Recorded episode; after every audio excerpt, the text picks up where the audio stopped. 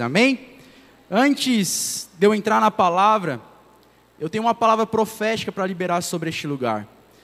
Eu estava comentando com o pastor Danilo, eu tive dores de parto ao estar tá ministrando, ao preparar essa palavra, e eu creio que Deus ele vai fazer nascer um avivamento neste lugar, através deste lugar. E eu via como se fosse essa palavra profética está direcionada para a liderança. Você que lidera algum ministério aqui, você que é pastor, você que lidera algum ministério, eu te convido a se colocar de pé. Se coloque de pé neste momento. Você que é pastor local, você lidera algo neste ministério, seja a mídia, seja o louvor, seja os voluntários. Se tiver alguém aí do lado de fora, se quiser entrar para poder receber essa palavra. Eu via como se Deus ele tivesse mudando as armaduras de cada um de vocês. Eu via como se Deus ele tivesse dando novas patentes, porque a armadura ela só pode ser mudada quando ou ela está muito machucada, muito ferida, está exposta demais, ou também quando você passa por uma patente maior. E eu vejo nessa noite, na verdade fazem dois dias que eu estou orando por essa palavra, e eu vejo como se Deus ele estivesse mudando a armadura de vocês. Como se tivesse uma armadura machucada, até mesmo pessoas que eram de dentro da casa te machucaram, te feriram, mas hoje Deus ele está trazendo uma nova armadura, porque ele está aumentando a patente de cada um de vocês nessa noite. Não peça para Deus menos batalhas, não. Não peça para Deus menos provas, não, porque hoje Deus ele está aumentando as suas patentes. E se Deus está aumentando a sua patente, é porque ele está te dando uma nova jurisdição, é porque ele está te dando uma nova autoridade, é porque ele está liberando uma nova unção. Ei, não se preocupem com quem saiu, não se se preocupe com quem foi, mas a palavra de Deus para cada um de vocês é que a patente está sendo aumentada e se Deus ele está falando nessa noite, ele vai confirmar através de sonhos, através de outras pessoas para trazer a revelação completa dessa palavra em nome de Jesus. E só para não ficar essa profecia, essa revelação em Isaías capítulo 55, versículo 13, Pode sentar os demais pastores, só o pastor Diogo. Eu quero que você fique em pé, pastor, e receba essa palavra. Isaías, se puder colocar Isaías 55, versículo 13. No lugar do espinheiro crescerá o pinheiro, e em vez de roseiras bravas crescerá a murta.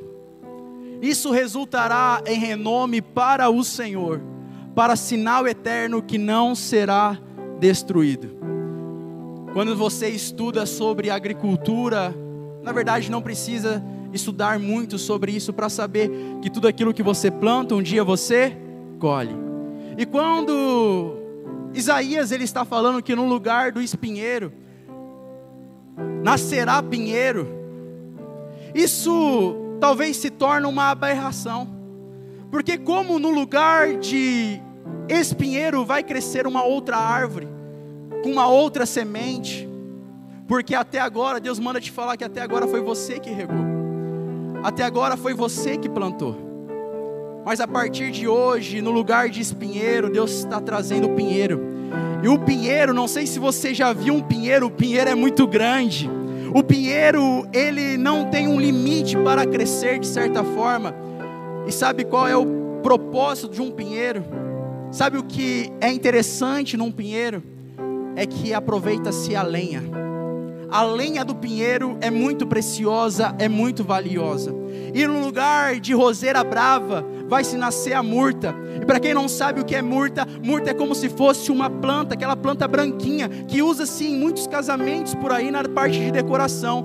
Mas quando você espreme a murta, sai óleo.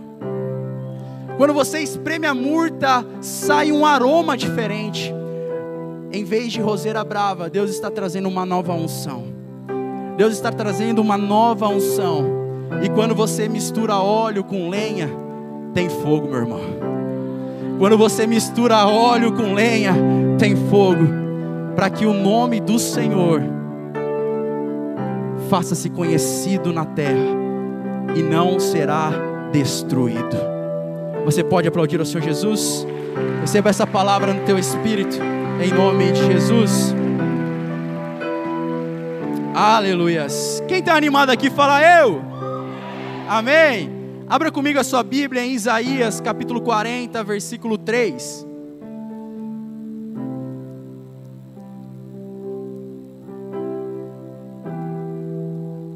Nós vamos ler bastante versículos, nós vamos ler em quatro livros, nessa primeira introdução. O tema é o próprio tema da conferência, legado uma voz que ecoa. Eu ao orar, ao pedir uma direção para Deus a respeito dessa mensagem, Deus ele colocou no meu coração uma voz que clamava no deserto. Quem aqui sabe que voz era essa? João Batista. Uma voz que clamava no deserto, anunciando que Jesus, o Messias, ele viria para a remissão dos nossos pecados e ele governaria. Isaías capítulo 40, versículo 3 fala: Uma voz clama no deserto, Preparem o caminho para o Senhor. Façam no deserto um caminho reto para o nosso Deus. Agora, Malaquias capítulo 3, versículo 1. Não vai para Malaquias capítulo 3, versículo 10, não, tá? Que a gente já está acostumado, né? Trazer todo o dízimo para a casa do tesouro, enfim. Mas agora é Malaquias capítulo 3, versículo 1. Vejam, eu enviarei o meu mensageiro. Repete comigo, mensageiro que preparará o caminho diante de mim, e então de repente o Senhor que vocês buscam virá para o seu templo. Repete comigo: templo. O mensageiro da aliança, aquele que vocês desejam, virá, diz o Senhor dos exércitos. Vamos ler mais um pouquinho a Bíblia? Lucas, capítulo 1, versículo 13. Nessa primeira parte, nós vamos ler do versículo 13 até o versículo 17. Lucas capítulo 1, versículo 13 até o 17, que fala assim: Mas o anjo lhe disse: Não tenha medo, Zacarias, sua oração foi ouvida. Isabel, sua mulher, lhe dará um filho, e você lhe dará o nome de João. Ele será motivo de prazer, de alegria para você, e muitos se alegrarão por causa do nascimento dele. Você pode falar para a pessoa que está ao teu lado, falar assim: Eu me alegro pelo dia que você nasceu. Amém? Olha só o que o anjo está dizendo a Zacarias: que você, Zacarias, e a sua esposa Isabel, sendo estéril, e você já sendo um ancião, um velho, vocês irão se alegrar sim, mas muitos, até mesmo aqueles que nem sequer conhecem vocês, se alegrarão por causa do nascimento desse seu filho. Amém? Pois será grande aos olhos do Senhor, ele nunca tomará vinho, nem bebida fermentada, e será cheio do Espírito Santo, desde antes do seu nascimento.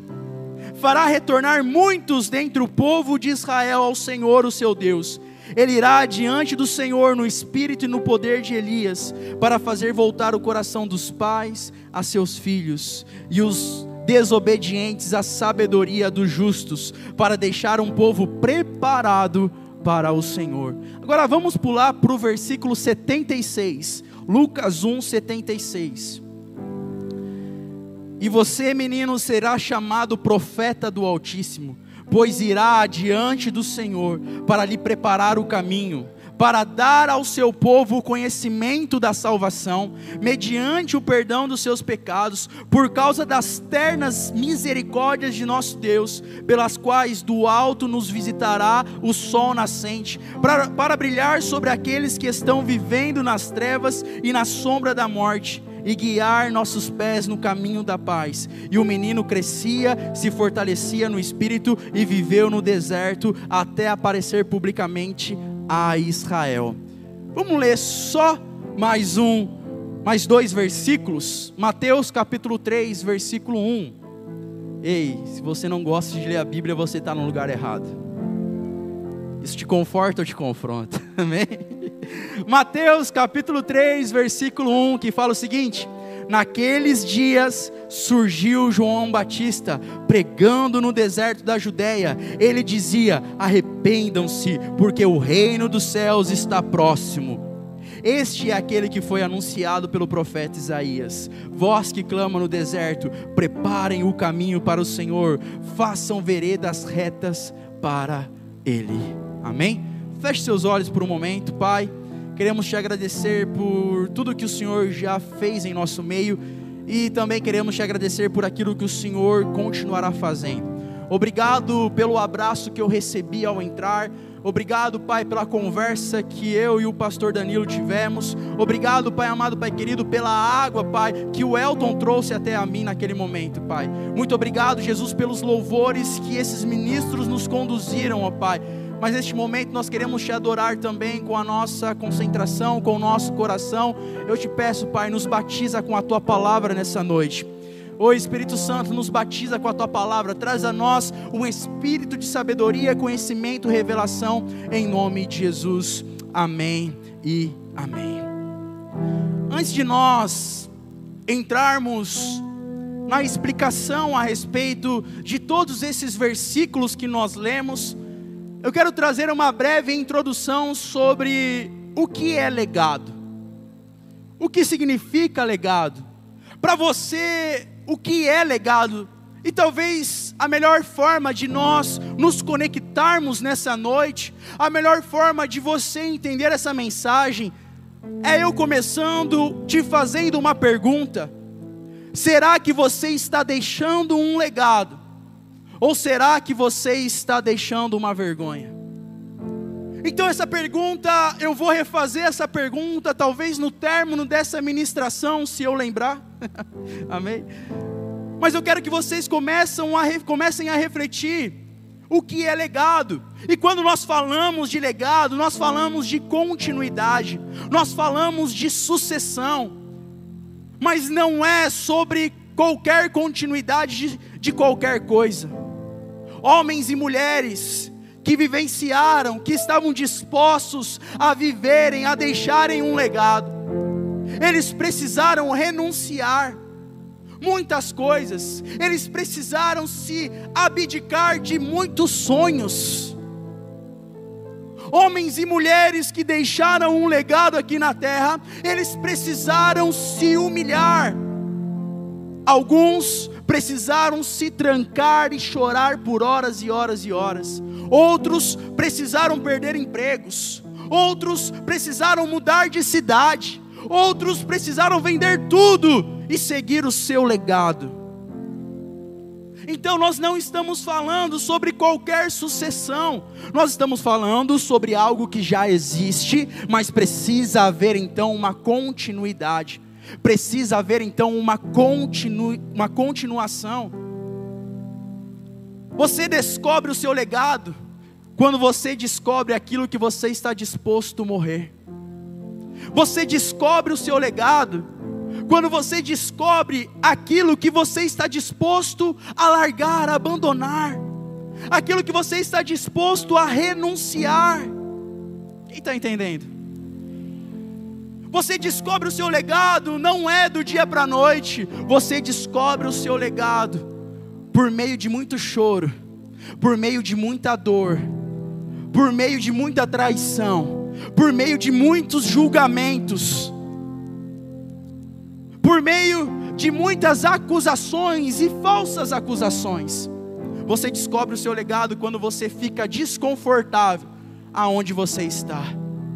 Ei, o perigo do cristão nos dias de hoje não é ele não vir à igreja, mas o perigo do cristão nos dias de hoje é, é ele se sentir confortável sentado numa cadeira. Todo legado carrega uma mensagem e uma visão. Eu vou repetir que isso é muito importante para nós entendermos. Todo legado carrega uma mensagem e uma visão. A visão Deus ele entrega a um homem, mas a missão Deus entrega a um povo.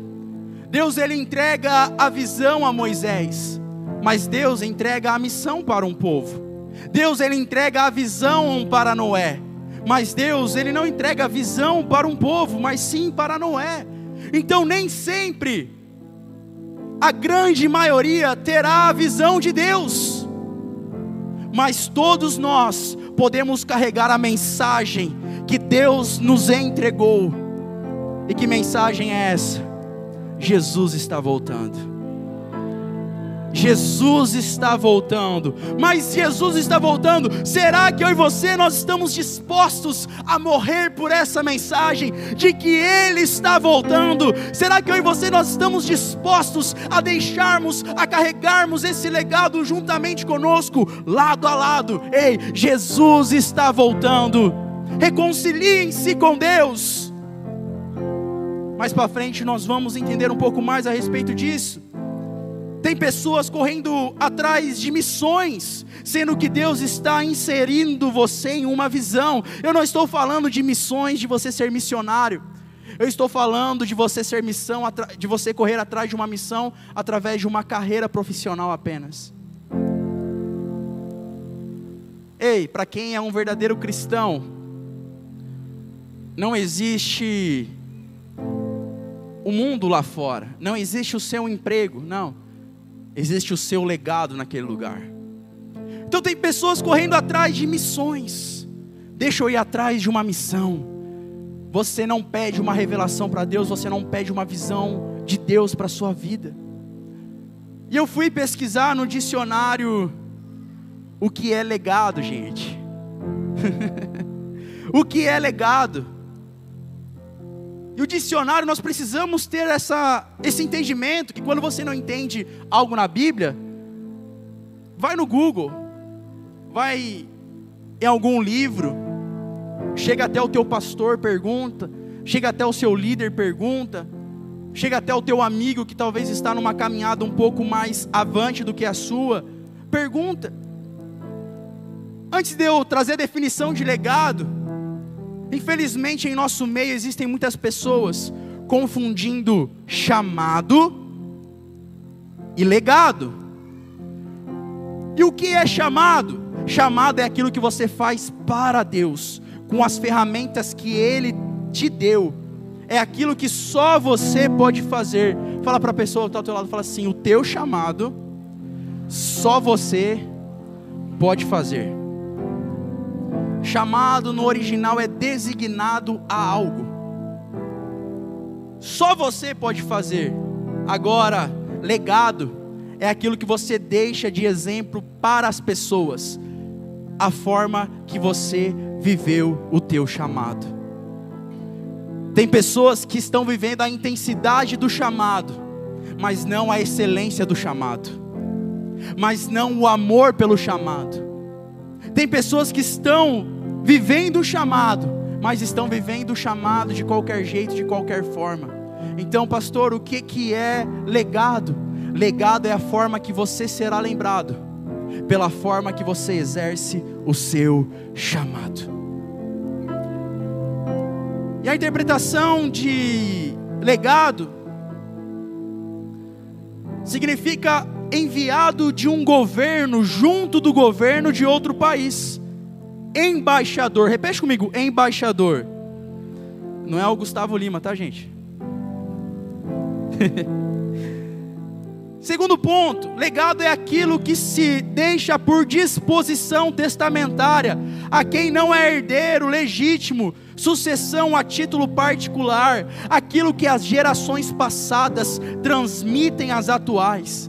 Chamado é uma dádiva.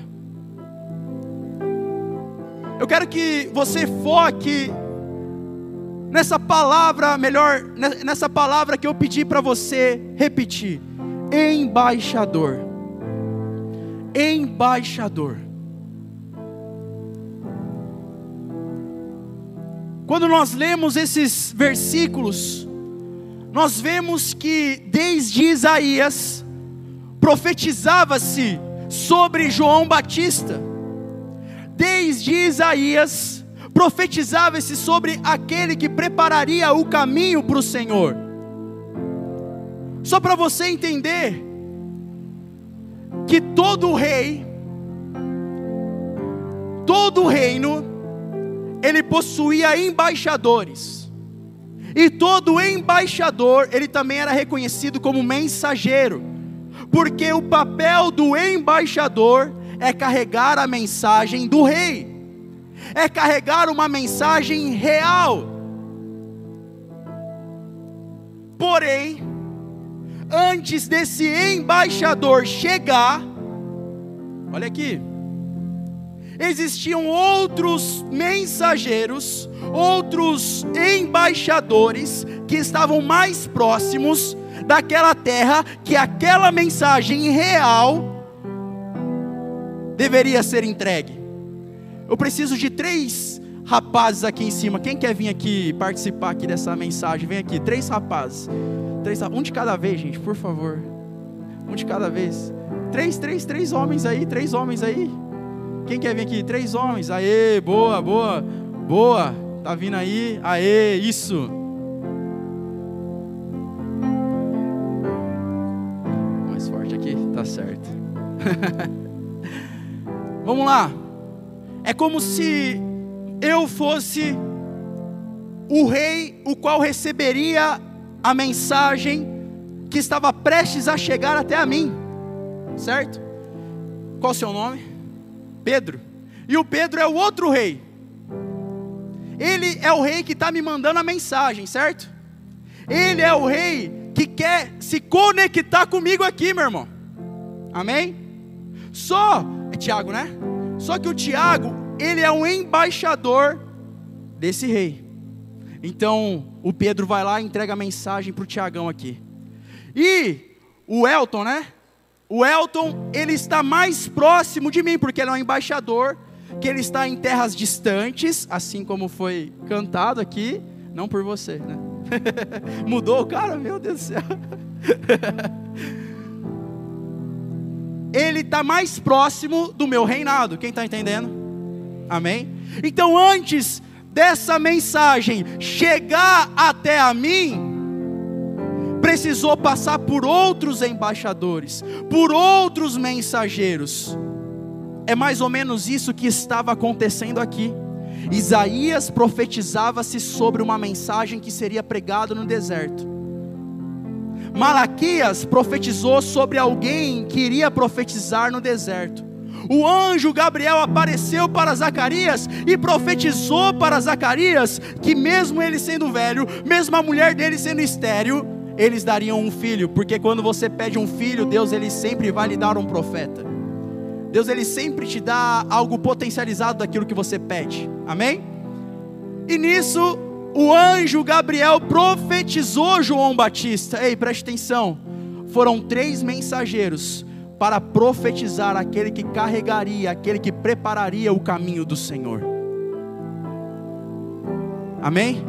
Então, é como se ele fosse aqui Isaías, esse aqui fosse Malaquias, e o anjo, como é anjo, não dá para ver direito. O anjo estivesse aqui, cara, profetizando o caminho do Senhor. Prepara agora o caminho do Senhor. Ei, aquele que há de vir, ele está próximo, ele irá reinar, ele irá reinar, ele está próximo. Arrependem-se Arrependem-se. Aplauda o Senhor Jesus pela vida dos meus irmãos aqui. Que Deus abençoe. Em nome de Jesus. Arrependem-se. Só para curiosidade, de Isaías a Malaquias se tem um tempo ali mais ou menos de 300 anos. Quantos anos?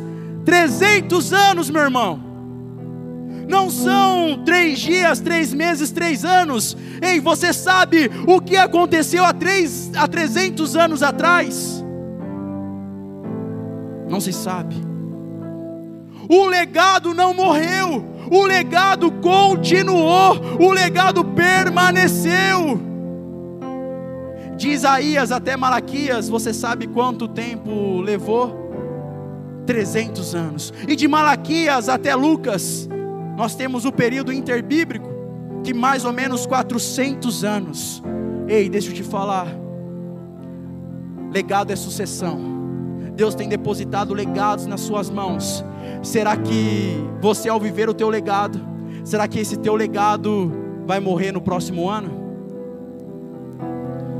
Será que o teu legado é capaz de suportar o tempo? Será que o legado que Deus ele tem colocado na sua mão vai suportar o processo? Será que você está apto para isso? Nós somos os mensageiros. Nos dias atuais, há mais de dois mil anos se passaram.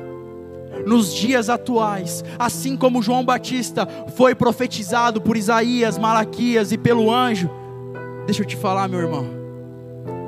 Deus ele profetizou o seu nascimento na cidade onde você nasceu, na família onde você nasceu, Ele te inseriu na igreja que você está, no bairro onde você está, na casa onde você mora, no bairro onde você mora, no trabalho onde você trabalha, na, na escola onde você estuda, na faculdade onde você estuda, para dizer o seguinte: João Batista, ele trazia a mensagem no deserto, mas nós temos um legado de revolucionar essa geração com a mensagem de que Jesus, ele está à porta, ele vai voltar, ele vai voltar. Esse é o legado que nós carregamos nos dias de hoje.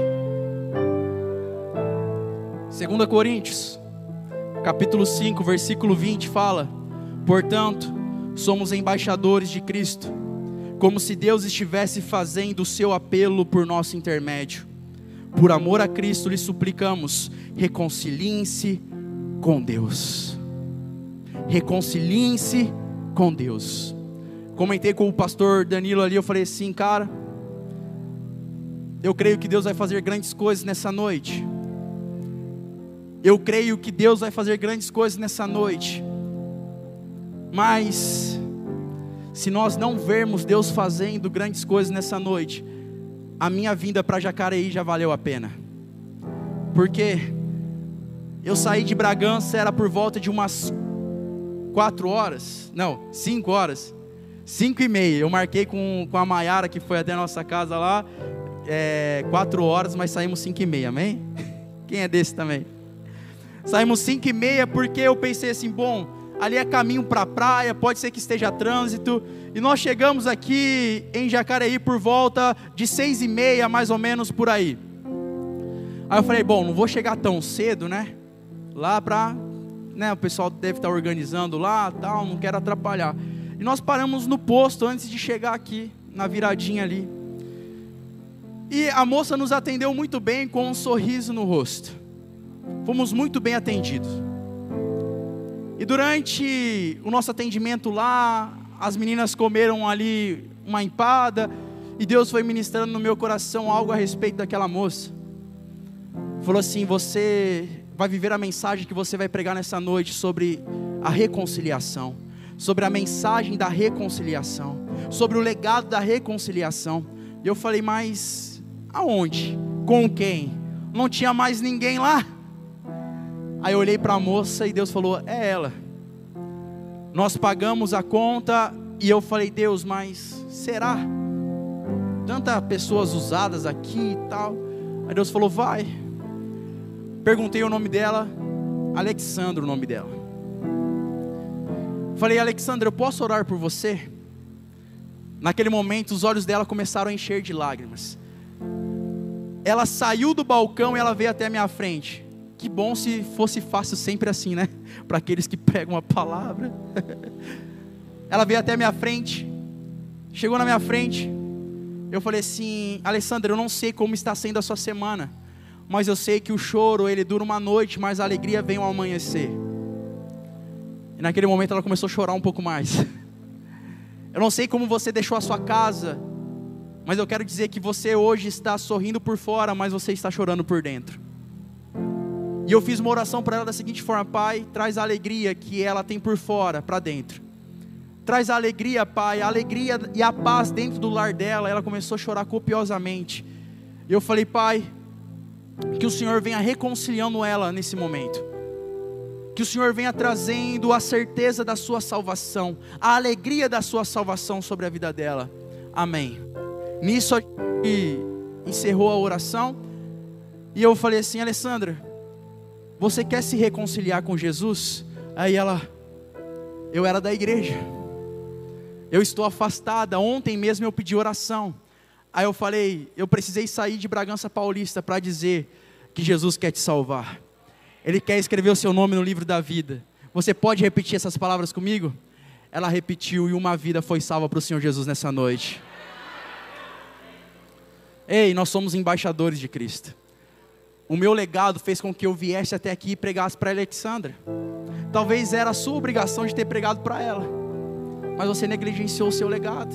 Como também pode ser que você vá para Bragança Paulista e pregue para um cara lá. E era para eu ter pregado, cara, mas eu negligenciei o meu legado naquele momento. Quem está entendendo? Jesus está chegando. Pastor, mas já estou ouvindo isso há anos. Ei, nós precisamos viver como se Jesus tivesse morrido ontem, ressuscitado hoje e fosse voltar amanhã. Continuando, o embaixador ele carrega uma grande missão, a de honrar e representar seu país em um território diferente. E que território diferente é esse? Pô, mas eu sou brasileiro, cara, eu estou aqui no Brasil.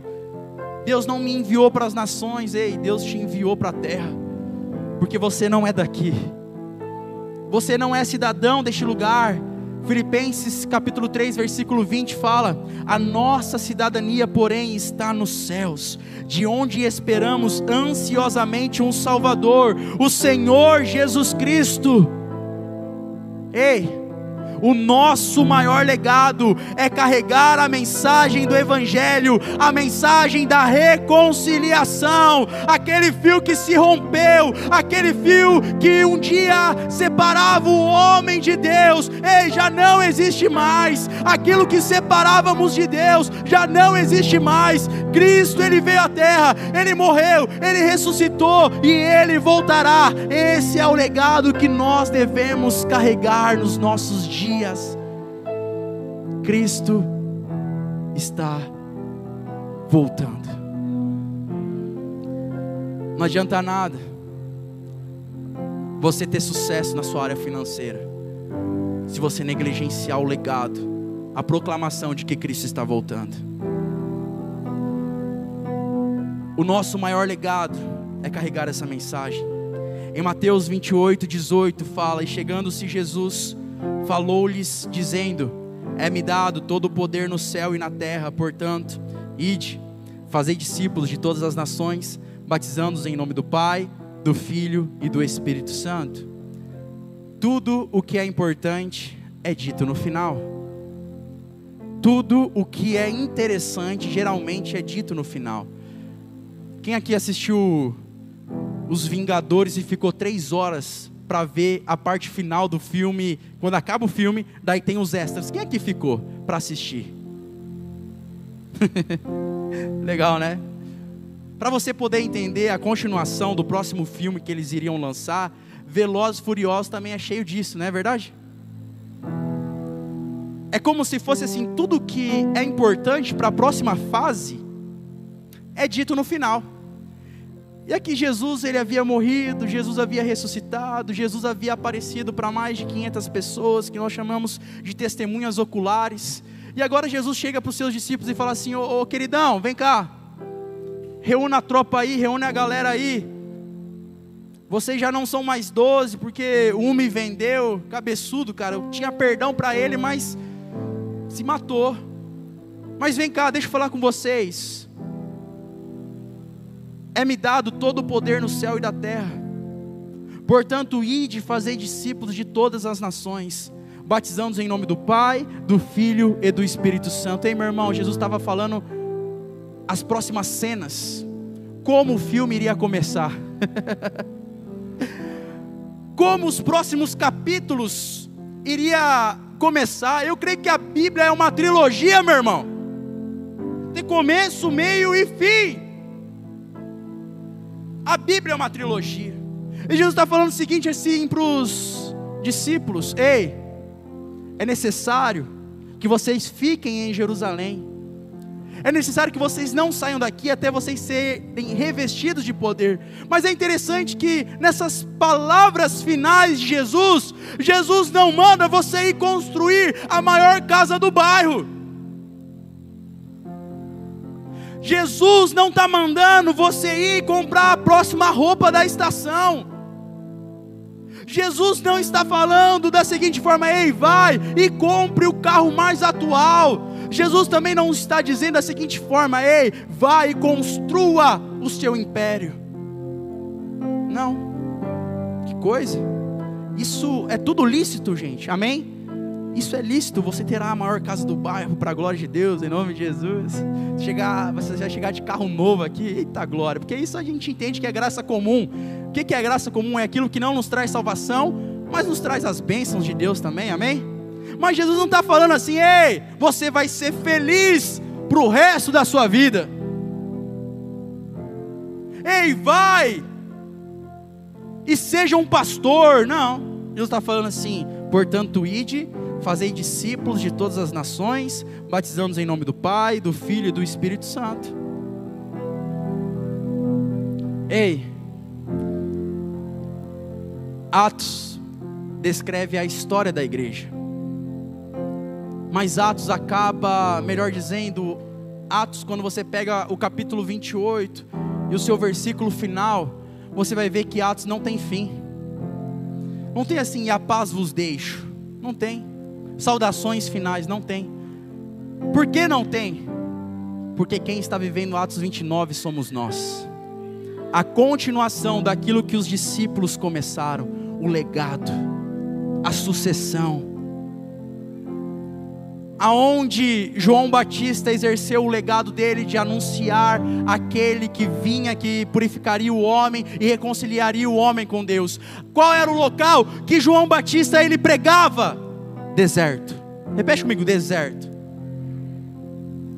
Olha para a pessoa teu lado, vê se ele está com cara de deserto aí, meu irmão. Se ele tiver com cara de deserto, joga água na cara dele aí, ó. Porque deserto é seco, né? Não, tô brincando, gente, não é para jogar não. A moça ali já abriu a garrafa ali, ó, já ia jogar ali, ó.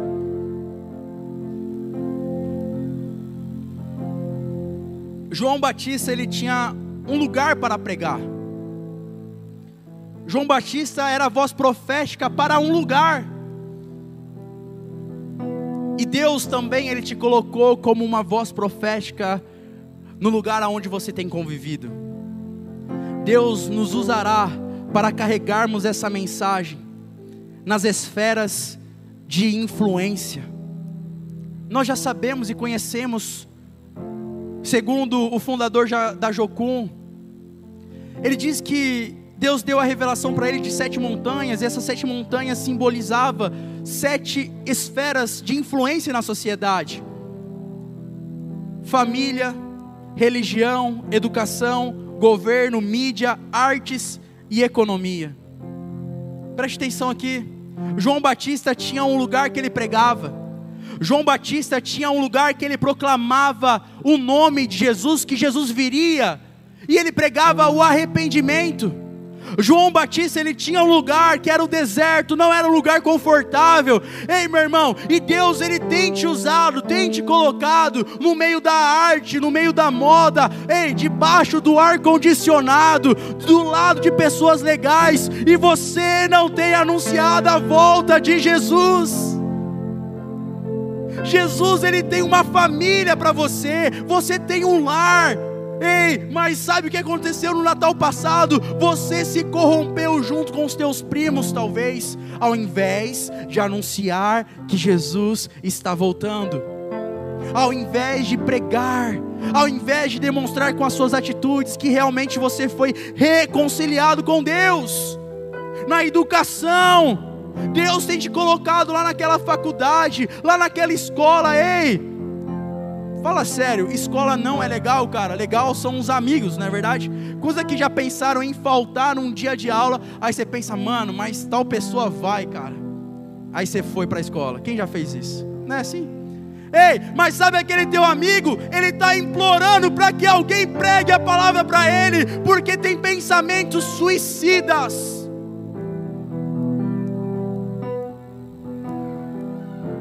João Batista pregava em um lugar desconfortável, e Deus tem nos dado lugares confortáveis para que nós possamos anunciar que Ele está voltando, e nós nos calamos, nós não temos dado continuidade ao legado de João Batista. Quem está entendendo, fala eu. Ei, meu irmão, a minha voz não terá acesso aonde a tua voz ecoará como voz profética a partir dessa conferência. Eu não tenho acesso aos seus amigos, à sua família, ao seu local de trabalho, aos seguidores que você tem nas suas redes sociais. Mas você tem. Você precisa ser voz profética para aquelas pessoas. Você precisa ser um, você precisa deixar um legado que irá ecoar sobre a vida daquelas pessoas, meu irmão.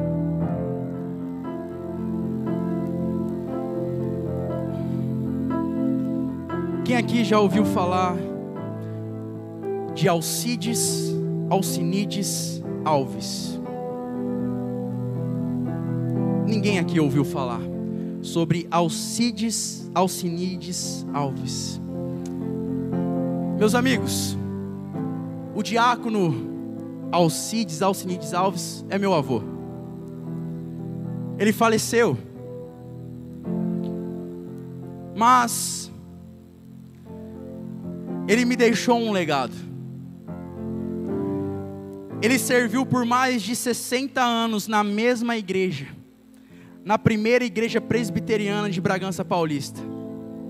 Quando ele completou 50 anos de diaconato, ele recebeu uma plaquinha de agradecimento pelos serviços prestados. Ele foi jubilado. Ele deixou um legado para mim por ficar 60 anos na mesma igreja. E sabe aonde ele foi velado? Na igreja. Aonde ele ficou 60 anos. Ei, o legado de aliança.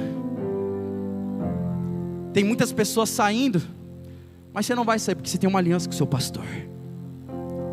Tem muitas pessoas questionando, mas você tem um legado de aliança. Eu tenho certeza que ele não concordava com tudo não, com os pastores. Ei, sabe quem que foi o pastor dele? Sabe qual foi a primeira igreja que. Quem que já ouviu falar de um cara nada mais, nada menos? Hernandes Dias Lopes. A primeira igreja que Hernandes Dias Lopes pastoreou foi lá em Bragança Paulista, a igreja do meu avô. Esses dias ele foi pregar lá e meu pai teve o prazer de acompanhá-lo. E ele falou assim: não que a gente, nós não somos a presbiteriana, mas o meu tio é presbítero lá há anos e meu pai foi. Meu pai ele curte muito, sabe? Aqui tem um momento ali e o Hernandes lembrando tal, ele falou assim: Alcides Alcinides Alves, 3A, assim como ele se chamava, o 3A. A ao cubo. Lembro, sempre sorrindo foi o meu diácono do meu lado direito, sempre estava. Ei, olha quem o meu avô serviu. Um cara que tem deixado um legado para as nações. Ei, não sei quantos livros ele já escreveu, Hernandes Dias Lopes, mas você não ouviu falar do Alcides Alcinides Alves? Porque nem todo legado será, será lembrado por pessoas, mas com certeza não será esquecido por Deus. Nós não conhecemos Alcides Alcinides Alves. Mas vocês estão me ouvindo pregar e trazendo o testemunho dele aqui nessa noite. Ele faleceu aos 94 anos de idade. E um dia meu pai perguntou a ele: Quantos anos, com quantos anos o Senhor se converteu? E ele disse assim para o meu pai: Eu nasci crente, cresci crente e morrerei crente. Meu irmão, 94 anos, servindo ao Senhor. 94 anos, servindo a esse Deus. Será que no próximo carnaval você estará aqui? Será que no próximo carnaval o que você vai fazer para que aquele teu primo, aquele teu amigo esteja aqui e não num bloco de carnaval? Qual legado nós estamos dispostos a construir? Durante esse tempo de convivência com meu avô, foram aproximadamente 12 anos. Eu nunca ouvi reclamando de nada, nem mesmo em seus últimos dias de vida. Ei, preste atenção. Meu avô ele tinha mal de Parkinson. Ele não conseguia, ele tremia muito, gente. Ele tremia assim, loucamente. Ele não conseguia nem ir no banheiro, precisava sentar para fazer xixi. Ele não conseguia. Eu nunca vi ele reclamar de nada. Nunca vi. Mas ele sempre dizia: Jesus cura, salva e liberta. Essa é a minha alegria. Ei, a gente chegava lá na casa dele, que ele morava com a minha tia. Ele estava cantando hinos. Hinos. Sabe quem era o primeiro a chegar na igreja, na escola dominical, que presbiteriano tem escola dominical? Adivinha quem era? Ele. Sabe quem era o último? Ele. E ele ficava bravo quando colocava outra pessoa no lugar. Aí o pastor, o líder do ministério, coloca você e você fala: Eu estou cansado. Não, aqui não tem isso, é só em Bragança, desculpa. Não, mas olha, eu cheguei cansado do trabalho. Ei, o legado de obediência. O legado de obediência, eu nunca ouvi sair da boca do meu avô uma palavra torpe. Nunca, eu nunca vi o meu avô amaldiçoar nada, gente. Aí sabe por que tem pessoas que não se convertem, não aceitam o Deus que nós servimos? Porque a cada dez palavras, doze que você fala é maliciosa. É de reclamação, é de murmuração, reclama da igreja, reclama do horário, reclama de tudo. Fala para a pessoa do outro lado, fala assim para ela, desazeda, meu irmão. Amém? Sabe, a gente precisa carregar a alegria da salvação. Você acha que acabou o testemunho do meu avô aqui, pastor? No dia do velório, meu pai, ele teve a oportunidade de dizer algumas palavras. O pastor, ele fez, o pastor atual da igreja lá, ele fez o velório e meu pai no final teve a oportunidade de dizer algumas palavras. Meu pai, ele não leu a Bíblia durante aquela fala dele. O meu pai, ele não falou nada sobre ele meu pai testemunhou a vida do meu avô. As pessoas começaram a chorar. As pessoas chegaram até meu pai e diziam: Eu quero me reconciliar com Jesus. Ei, até na morte, testemunho, o legado do meu avô reconciliou pessoas para Jesus. reconciliou pessoas para Jesus. Tem uma história que diz o seguinte: que um obreiro muito querido por toda a igreja, ele veio falecer de morte súbita. E as irmãs do círculo de oração chegaram até o velório e falou assim: Nós vamos orar e ele vai ressuscitar. Nós vamos orar e ele vai ressuscitar. A mãe de um lado, os dois filhos, um do lado da mãe e o outro do outro lado. Começou, as crianças começaram a olhar para a mãe a mãe olhar para os filhos e a mãe falou assim: Ei, para! Se ele ressuscitar, você vai levar para sua casa, porque lá em casa ele me batia, ele me traía, eles profanavam o nome de Jesus. Aqui ele era uma coisa, mas lá em casa ele era pior que o diabo. Fala assim comigo, misericórdia. Ei, meu irmão, o legado que Deus quer que nós construamos é em meio a uma zona de desconforto, é em um lugar que vai nos confrontar, não é um lugar onde que vai te trazer conforto. Você precisa mudar hoje as suas escolhas para que você não sofra as consequências delas. Se coloque de pé.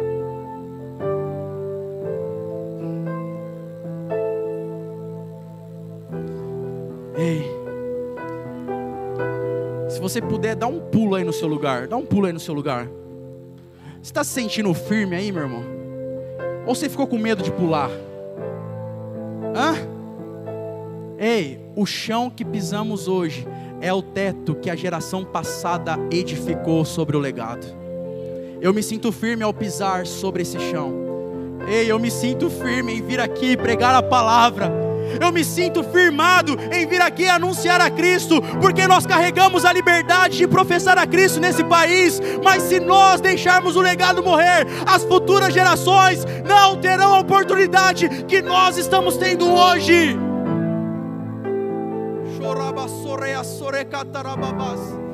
Oh. Se nós não entendermos isso hoje, o que você vai deixar para a geração vindoura? O que você vai deixar para os teus filhos? O que você vai deixar para os teus irmãos mais novos? Para aqueles que virão após você? O que nós deixaremos? O que nós iremos deixar? O qual legado nós estamos deixando como um pai, como uma mãe, como um patrão? como um empregado naquela empresa. E deixa eu te falar, meu irmão. Deus não vai te tirar daquele lugar que você quer tanto, você tem tanto, você tem orado tanto para sair. Se você não deixar um legado de excelência lá. Ei, Jesus precisou pagar um alto preço. Jesus pagou caro. Ele não vai permitir que você manche o nome dele lá naquela empresa, lá naquela escola, lá naquela faculdade. Então decida hoje carregar o legado o legado de que Ele está voltando e que hoje nós estamos nos arrependendo. Ei, deixa eu te falar, está faltando em nossas igrejas o legado de intercessão, o legado de oração. Está faltando em nossa igreja hoje de nós carregarmos o legado de servir ao próximo. São coisas que não precisa de nada sobrenatural, não precisa de dinheiro, não, gente. Você pode interceder por alguém de graça. Feche seus olhos. Aleluia. O legado que nós assumirmos hoje, nesse primeiro dia de conferência, o legado que nós decidirmos carregar hoje, aquilo que nós decidirmos mudar hoje, aquilo que nós decidirmos começar hoje, irá refletir amanhã, irá refletir depois da manhã irá refletir até o último dia dessa conferência.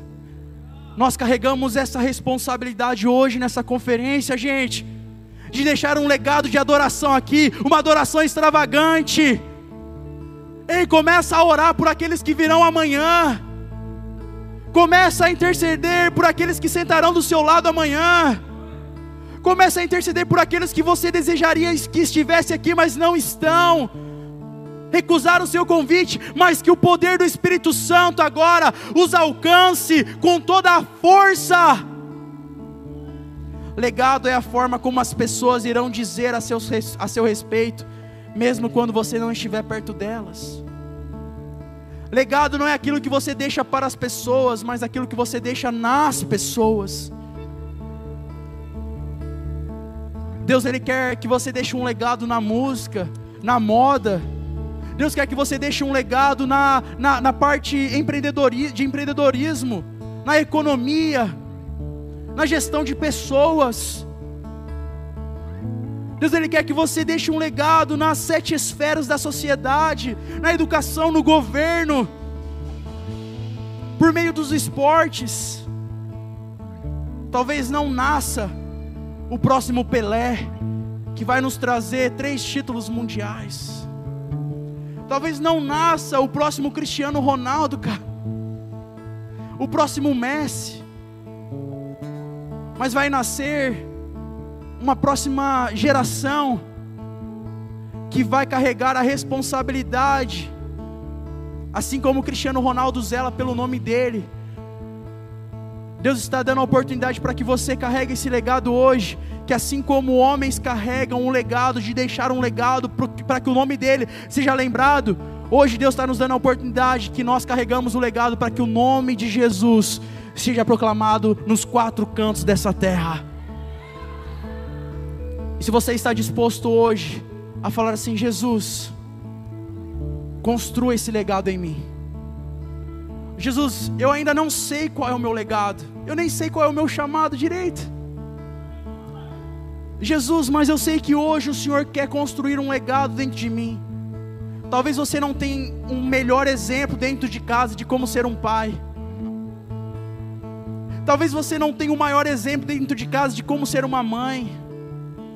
Talvez você não tenha um exemplo dentro de casa de como ser um irmão. No seu trabalho, talvez você não tenha um bom exemplo.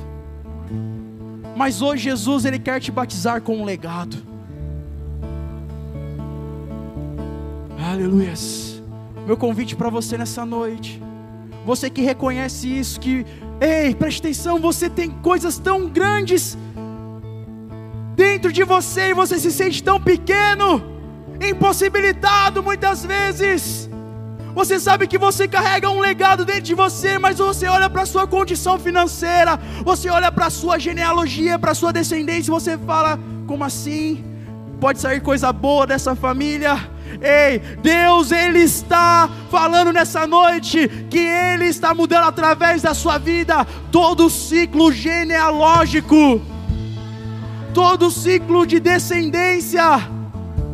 Não é fácil suportar o que você está suportando Deus está trazendo um legado para você nessa noite. Se você sente isso no seu espírito, que Deus quer construir um legado através da sua vida, até mesmo através da sua dor, talvez até mesmo através das suas lágrimas, através das suas finanças, através do seu diploma, meu irmão. Sai do seu lugar e vem aqui à frente com a permissão dos pastores. Sai do seu lugar e vem aqui à frente.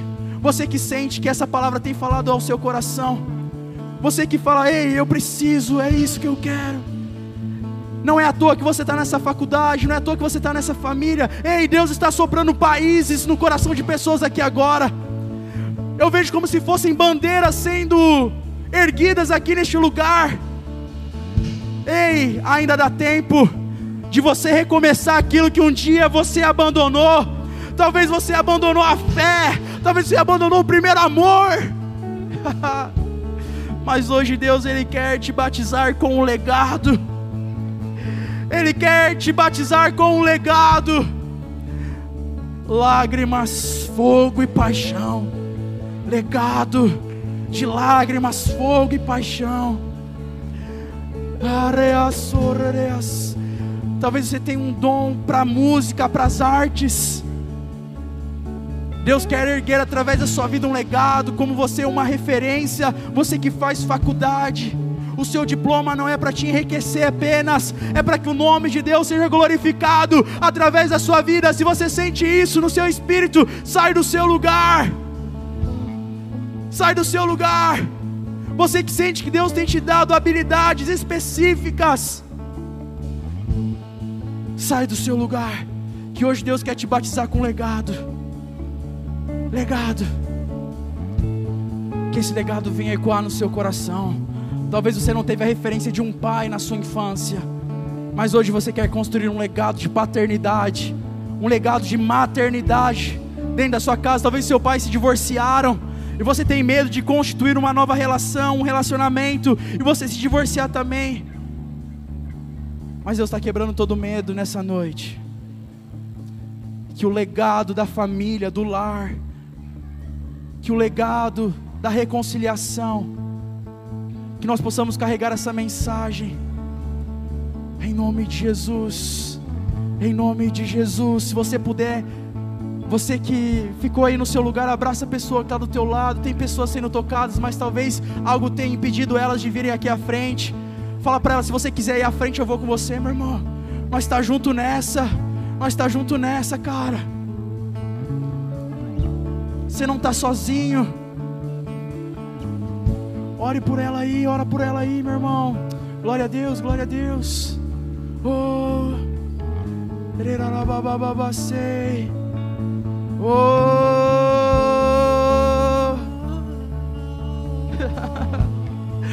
ah. Seja batizado com um legado de amor, como foi ministrado neste lugar novas canções sairão da sua boca.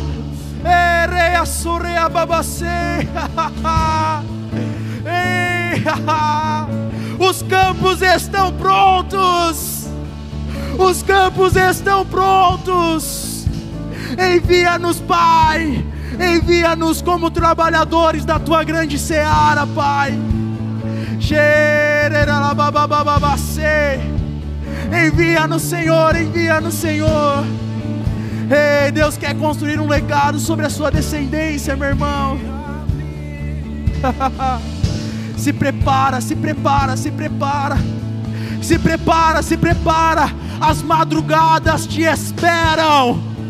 As madrugadas te esperam. Deus chamará você pelo nome pelas madrugadas. Deus dará projetos originais para cada um aqui. Oh Espírito Santo de Deus. Espírito Santo, obrigado, Pai. Eis-me aqui, envia-me. Eis-me aqui, envia-me. Aleluia! Eis-me aqui. Envia-me. Sim, Espírito Santo de Os Deus. campos estão cheios. Onde estão os trabalhadores? Os campos estão cheios. Onde estão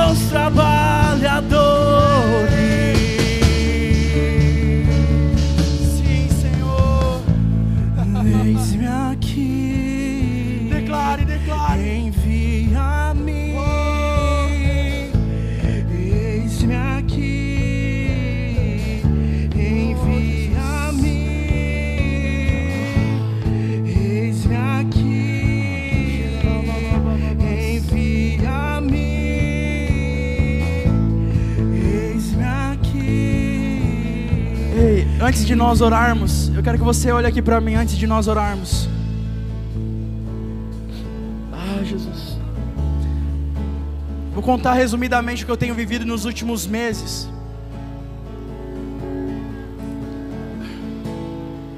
Há um tempo, fazem sete anos que eu sou pastor.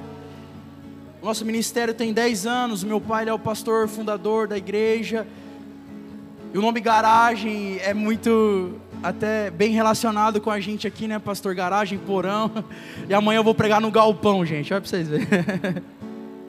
Acho que Deus tem algo específico, né? Enfim.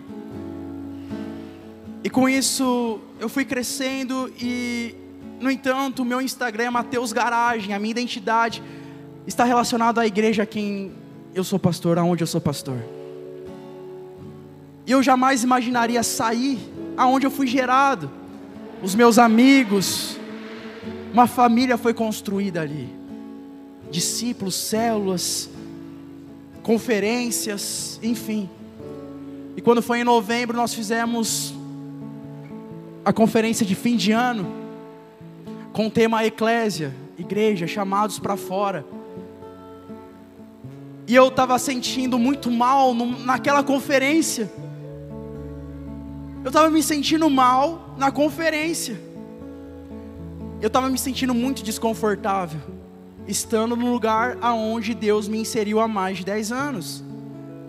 Aonde eu dei o nome, aonde Deus me deu o nome, garagem, aonde eu comecei um projeto de jovens e tudo. E em novembro, nessa conferência, Deus me deu uma visão, porque eu estava sentindo aquilo. Era como se Deus estivesse me tirando com raiz e tudo daquele solo e me inserindo em outro lugar, para que eu pudesse servir a visão de outras pessoas, para que eu pudesse viver algo muito maior do que eu já estava vivendo. E um dos pastores que, foram, que foi ministrar lá, ele tem um projeto social muito relevante numa cidade que chama Carmópolis de Minas. Bragança tem 180 mil habitantes, Carmópolis de Minas tem 18 mil habitantes. 18 mil e dois habitantes, porque agora eu e minha esposa chegamos lá. Dá aproximadamente 400 quilômetros. E esse pastor, ele estava cansado. Isaías 40, nos versos finais, versículo 32, se eu não me engano, vai dizer que até os jovens se cansam. Mas Deus, Ele tinha algo projetado. E em novembro eu recebi uma proposta para estar indo para lá através da vida dele, desse pastor. Só que os meus pais, eles são muito ligados a mim. O cordão umbilical ainda não havia sido rompido. Já casado, 27 anos, formado, fazendo pós-graduação, o cordão umbilical não havia sido rompido. E aquilo eu comecei a negar. Falei, Deus, mas não. Aí Deus falou: lembra de, do que um dia você orou? Deus, não me deixe de fora daquilo que o Senhor está fazendo. Eu quero estar na sua agenda, Deus. E Deus tem revolucionado aquela cidade, para vocês terem noção, mais de mil pessoas frequentam aquela igreja. 5% da cidade frequenta aquela igreja.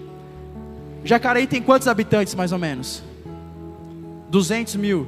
Pastor, é como se se a gente fosse colocar 10 mil pessoas pertencesse àquela igreja. É uma revolução, sim ou não? É um avivamento, sim ou não? E esse projeto social tem globalizado, até mesmo foi para fora das nações, da, da nação. O nome desse projeto já foi. Ali tem recursos de deputados, prefeitura, as pessoas acreditam muito. E eu falei, Deus, mas eu não quero sair daqui. Aí Deus falou: meu coração, eu quero construir um legado através da sua vida, num lugar de desconforto. E quando foi dia 13 de janeiro, eu e a minha esposa, nós fomos enviados para lá. Nós queimamos as carroças. E queimar as carroças é, a gente não sabe se a gente vai voltar ou quando a gente vai voltar, a gente não sabe. Não sabemos se de lá a gente vai para algum outro lugar. E eu estou servindo aquela igreja. E eu vi uma fome, uma sede daquelas pessoas pela palavra. Pessoas sedentas. Pessoas buscando. E eu creio que essa fome e essa sede será derramada neste lugar de uma forma intencional, de uma forma profunda. Ei, meu irmão, eu já vi pessoas chorando porque perderam um relacionamento. Eu já vi pessoas chorando porque as portas se fecharam da empresa, as portas se fecharam do trabalho. Eu já vi pessoas chorando porque foram reprovadas por não passarem no Enem. Mas eu nunca vi ninguém chorando porque não orou o suficiente naquele dia. Eu nunca vi ninguém chorando porque não leu a Bíblia suficiente naquele dia. Enquanto tem pessoas que estão clamando para que o nome deles, para que o nome de Jesus seja anunciado, assim como Felipe foi levado até aquele eunuco. Eu quero entender, mas não tem quem me explique. E infelizmente nós vivemos um, um tempo hoje que a igreja não entende a urgência do Evangelho, mas hoje está levantando, Deus está levantando João Batistas aqui em nosso meio, aonde irá clamar, aonde Deus enviar. Ei, diga nessa noite: envia-me a mim, Senhor, eis-me aqui, envia-me a mim. Pai, obrigado por essa palavra, que o nosso coração continue ardendo mais e mais por Ti, Senhor. Que o Senhor não dê sossego aos nossos corações nessa noite, Pai. Que o Senhor possa nos acordar pelas madrugadas. Que o Senhor possa nos dar sonhos proféticos e ao mesmo tempo a revelação desses sonhos, ó Pai. Que o Senhor possa nos usar para orar por pessoas e essas pessoas serem curadas, que nós possamos, ó Pai, ter a sabedoria para nós exercermos a nossa excelência no nosso trabalho, nas escolas, nas faculdades, ó Pai. Ai de nós se não pregarmos o Evangelho, ai de nós se não anunciarmos aquele que está próximo a vir, a chegar. Maranata, a hora vem, Senhor Jesus. Nós queremos apressar a tua volta. Nos envia, Pai, aonde o Senhor queres, ó Pai. Te pedimos, ó Pai, que o legado dessa igreja permaneça, um legado de família, um legado que carrega uma mensagem e uma visão, ó Pai, em nome de Jesus Cristo, que nós não venhamos negligenciar aquilo que um dia o Senhor nos entregou, em nome de Jesus. Se você crê, aplauda ao Senhor Jesus.